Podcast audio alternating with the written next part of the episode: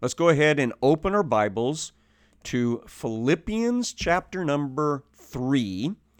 We're going to start at verse number 2.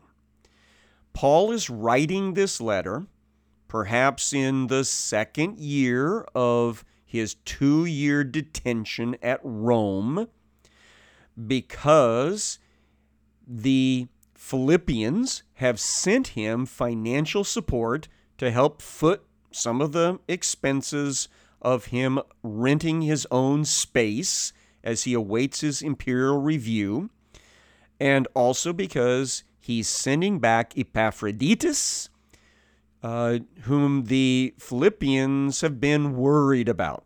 Because after he had delivered the gift, he had gotten deathly ill, and uh, he's, that is, Epaphroditus, is worried that everybody had been worried about him. So that is what prompted the writing of this letter. Uh, Paul tells them that he will hopefully soon be sending Timothy uh, with news of how things are pr- progressing with the imperial review process, and that he will be able to come and visit them shortly thereafter. Uh, so we know the Apostle Paul will remain in custody uh, right up to the very beginning months of 63. Uh, because Luke tells us at the end of Acts chapter 28 that he spent a full two years awaiting imperial review at Rome before Luke cut off uh, his history and uh, sent it off to uh, Theophilus. Uh, so, um, I'm going to tell you later that I function on the assumption that the Apostle Paul was released from custody because of his imperial review shortly after the book of Acts was finished, probably in the spring or summer of 63. Uh, but this letter that we're looking at probably is generated sometime in 62 two. And as hard as it is to acknowledge the trouble brought on by the Judaizers a couple of decades earlier is still causing trouble. And Paul mentions that in his note to the Philippian church. Uh, he uses some very strong imagery uh, that these Judaizers are like the scavenger, diseased dogs that nobody wants around their property. Because that's exactly what they're doing. They're spreading spiritual disease and digging up things that should not be dug up. So, Philippians chapter 3, verse 2 Beware of the dogs Beware of the evil workers. Uh, they're causing trouble. Beware of the false circumcision, because that's the thing they're always talking about. You Gentiles, if you really want salvation in Jesus, first you have to embrace Moses. First, you have to embrace Judaism by the traditions of the Pharisees if you're if you're um, a male, you have to be circumcised. That's your first step. And so Paul says these guys, you got to watch out for them. They belong to a false circumcision. Verse 3 For we are the true circumcision.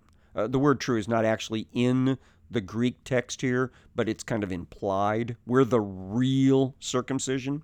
Uh, that circumcision is the cutting away of sin from a person's life whenever they embrace Jesus as Savior. So we are the true circumcision who worship in the Spirit of God and glory in Christ Jesus and put no confidence in the flesh. So he means he means here we don't make the big deal out of you have to become Jewish to be saved. You have to be circumcised. You have to keep kosher. You have to dress a certain way. You have to worship a certain way. So Paul says that's not what we're about. We're about Jesus. And then he throws himself out as an example of someone that really does understand that mindset. He says, verse 4 Although I myself might have confidence even in the flesh, you know, if we want to play this game about Judaism and all the fleshly requirements of it, I can play that and win. If anyone else has a mind to put confidence in the flesh, I far more. Circumcised on the eighth day, exactly according to the law, of the nation of Israel, of the tribe of Benjamin. So he knows his genealogy. Uh, he knows that he belongs to a tribe with great pride. A Hebrew of Hebrews.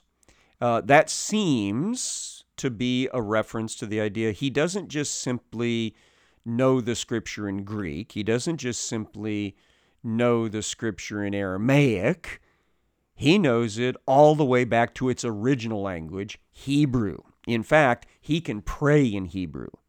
In fact, he could preach in Hebrew. He's memorized in Hebrew. So he is a Hebrew of Hebrews. He's the cream of the crop. As to the law, a Pharisee. Now, we have come to the mindset that Pharisees are bad, bad, bad, bad.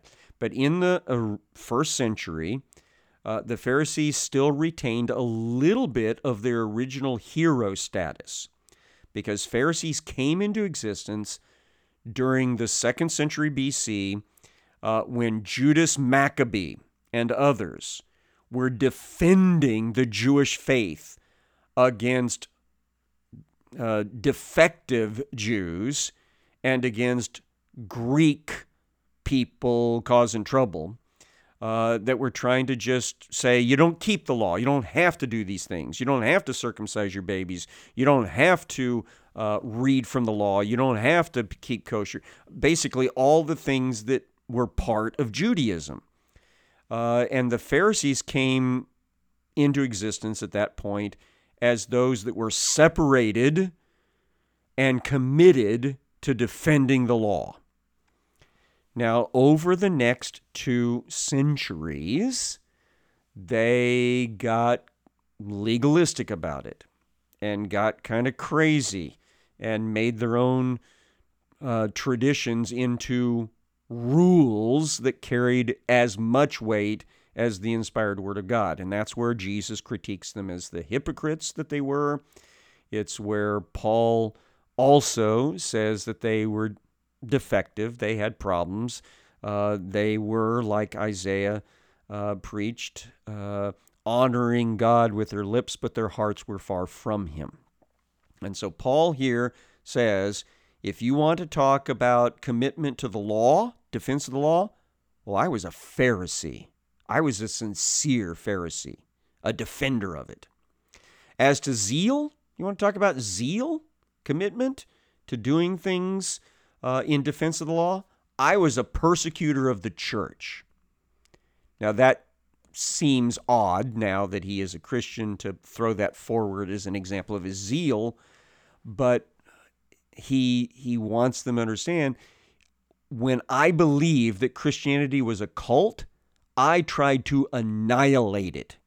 You want to talk about somebody that was committed to a cause? That was me. And then he said, As to righteousness, which is in the law, found blameless. Now, don't misunderstand that.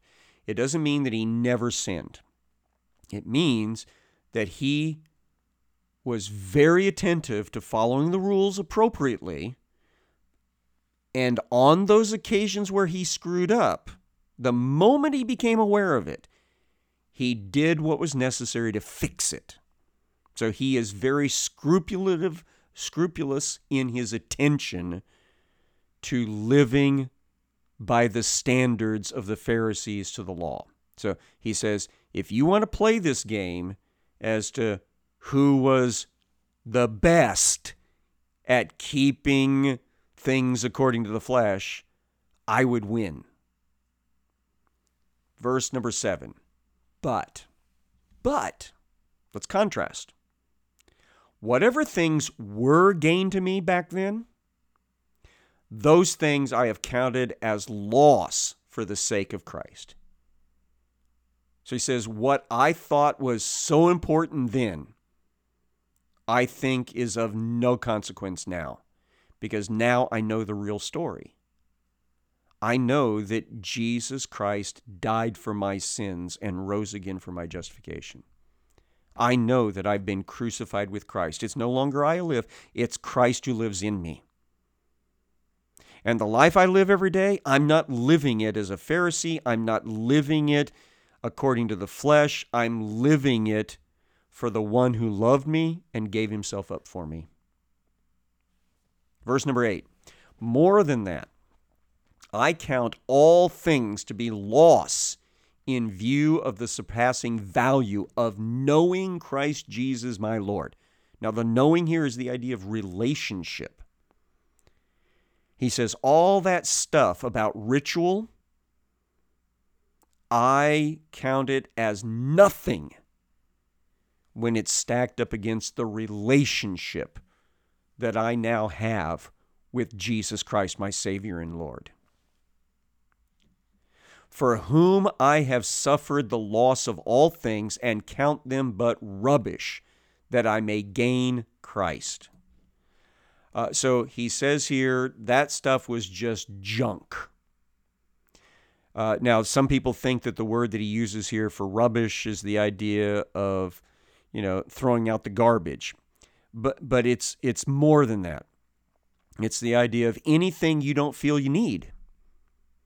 Uh, if you have a clean out day at your house and you find a whole bunch of stuff that it, it serves no purpose anymore, you know, old paperwork, well, you shred it because it's worthless. Uh, you find things you haven't used for years. You try to sell it in a yard sale, and if not that, you take it and give it away to somebody that might actually use it because you're not. That's what he means. It's just junk. It's just filling space. He says, I have given up me because Jesus gave himself up for me. And all that old stuff, all that Judaism, I think that's junk now compared to a real relationship with Jesus Christ. And he says, and may be found in him not having a righteousness of my own derived from the law. So he's saying, this is not about me being a law keeper, but that which is through faith in Christ, the righteousness which comes from God on the basis of faith.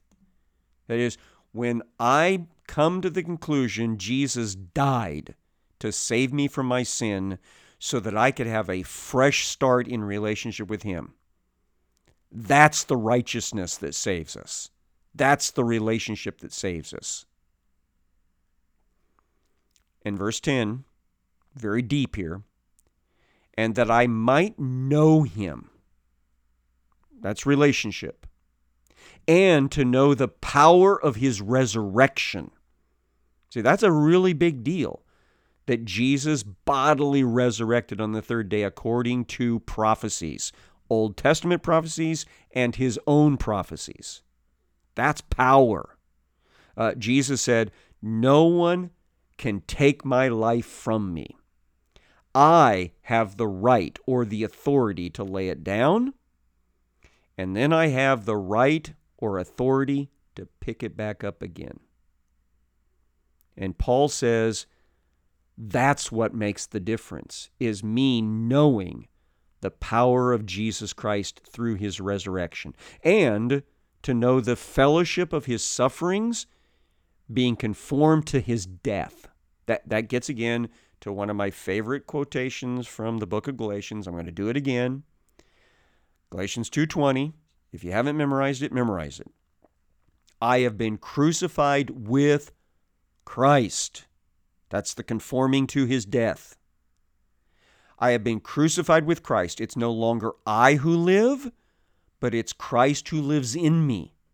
The life that I now live in this body, in this physical frame, I live for the one who loved me and gave himself up for me.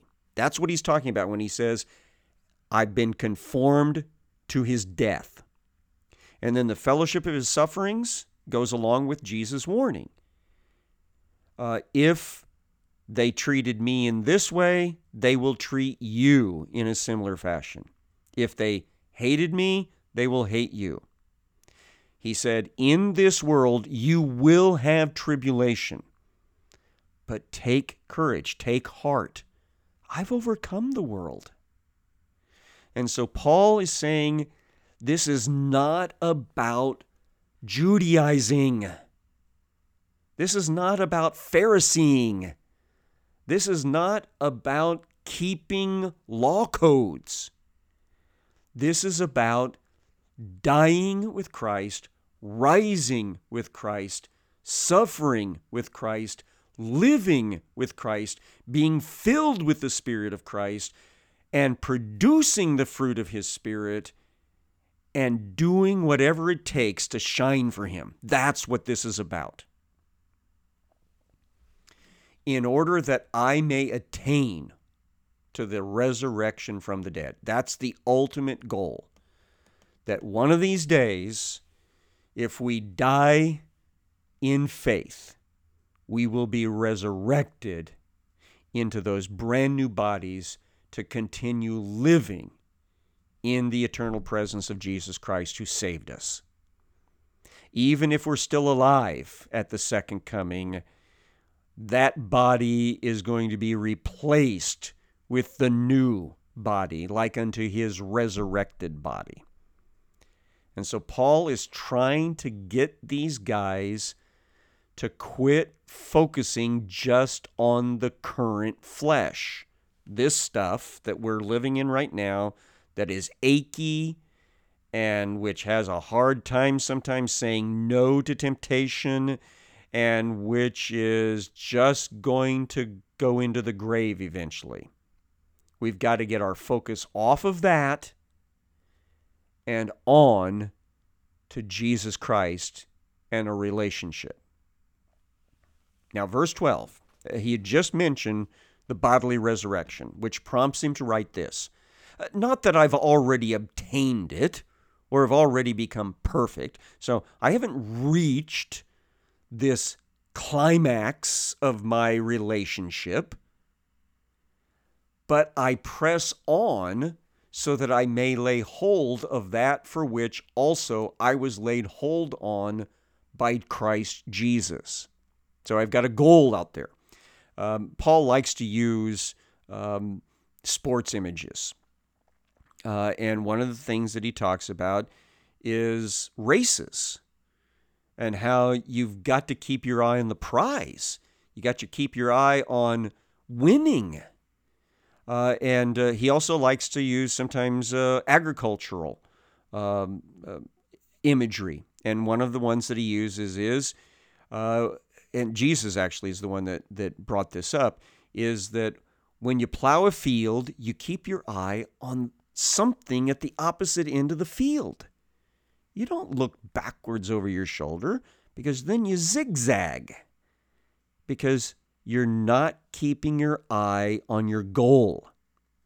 And so Paul says here, I know I haven't reached my goal yet, which is to be in the eternal presence of Jesus Christ. And so I keep moving forward, stretching my hand out to grab hold of what I was grabbed hold for, and that is salvation. Brethren, verse 13, I don't regard myself as having laid hold of it yet, but one thing I do, forgetting what lies behind. See, that's the when you take your hand to the plow, you don't keep looking behind your shoulder. Forgetting what lies behind and reaching forward to what lies ahead, I press on toward the goal for the prize of the upward call of God in Christ Jesus. So I keep my eyes forward. I keep looking to where I want to be and where I want to take other people with me. Verse 15 Let us therefore, as many as are perfect, and the word perfect here should probably be taken in the sense of mature.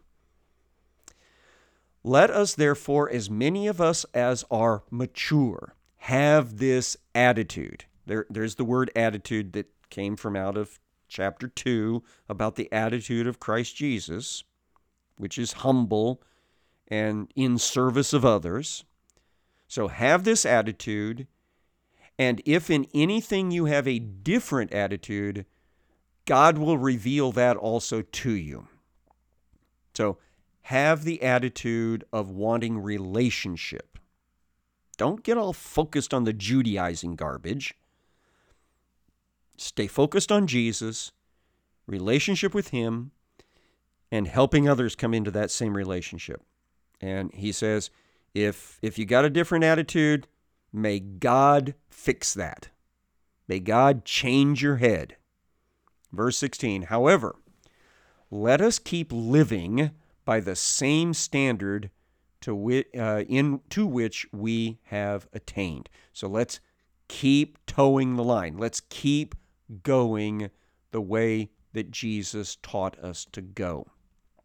Brethren, join in following my example and observe those who walk according to the pattern you have in us. Uh, one of the things that leaders need to do is lead by example. And Paul does exactly that. And he says, So follow me like I follow Christ. And so here he's, he's saying, You follow my example, and uh, you pay attention to others who are following that exact same example, and follow their example. And the reason you need to find good uh, examples is because there's way too many bad examples out there. Verse 18 For many walk, of whom I often told you, and now tell you even weeping, that they are enemies of the cross of Christ.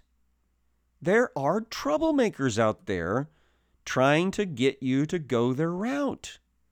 And he cried over this, and, and I cry over this when I see people following bad teachers bad examples. Uh, whose end is destruction. See, if they don't repent, they will end up in hell, and you don't want to follow them right straight into there. Whose God is their appetite, that is their belly. Uh, all they care about is what's going in their face, down into their stomach. Whose glory is in their shame, and who set their minds on earthly things. So these guys are all about the here and now and the me, myself, and I. And that's never someone that you want to follow. Uh, folks, narcissists are bad role models. Don't do it. Don't follow them down that path of destruction. Uh, verse number 20 For our citizenship is in heaven. And of course, it's interesting. Paul would throw this out there uh, because he is in Rome because he invoked one of his rights as a citizen of the empire. And that is, the emperor can review my case personally. So that's why he's here. But he's also writing to the Philippians, who are living in a Roman colony town in Macedonia they are treated by Rome as full fledged Roman citizens, as if they were living in the city of Rome itself. And they took great pride in that. So Paul takes and piggybacks on that idea of pride in citizenship, and he says this For our citizenship is in heaven. See, that's where our citizenship is really anchored, from which also we eagerly await for a Savior, the Lord Jesus Christ. Now, that's got to be four or five times that he keeps focusing back on the second coming of Jesus. So we're citizens that are out of country. We're not in our home country. We're, we're visiting right here. We're resident aliens. Peter will jump on that idea later. Uh, and we're waiting for Jesus to come and take us back home. Verse 21 Who will transform the body of our humble state into conformity with the body of His glory by the exertion of the power that He has even to subject all things to Himself. Uh, so, Jesus, when He comes, whether we're living or dead, will give us new bodies. Uh, Paul's written about this before when he was writing to the Corinthians and writing to the Thessalonians. He says, When the trumpet sounds, the dead in Christ will rise first, but not before the living in Christ have their bodies spontaneously and instantly changed in the twinkling of an eye. And so our bodies are all going to be like his resurrected body and then we're going to be caught up together to meet the Lord in the air. And he's going to do that with the same power that was exerted to resurrect him from the dead. And if that's the type of body that we will have, then we shouldn't get too invested in the body we have now and let it run roughshod over us. And that includes not letting the Judaizers tell you this is how you need to restrict your physical body in order to be saved.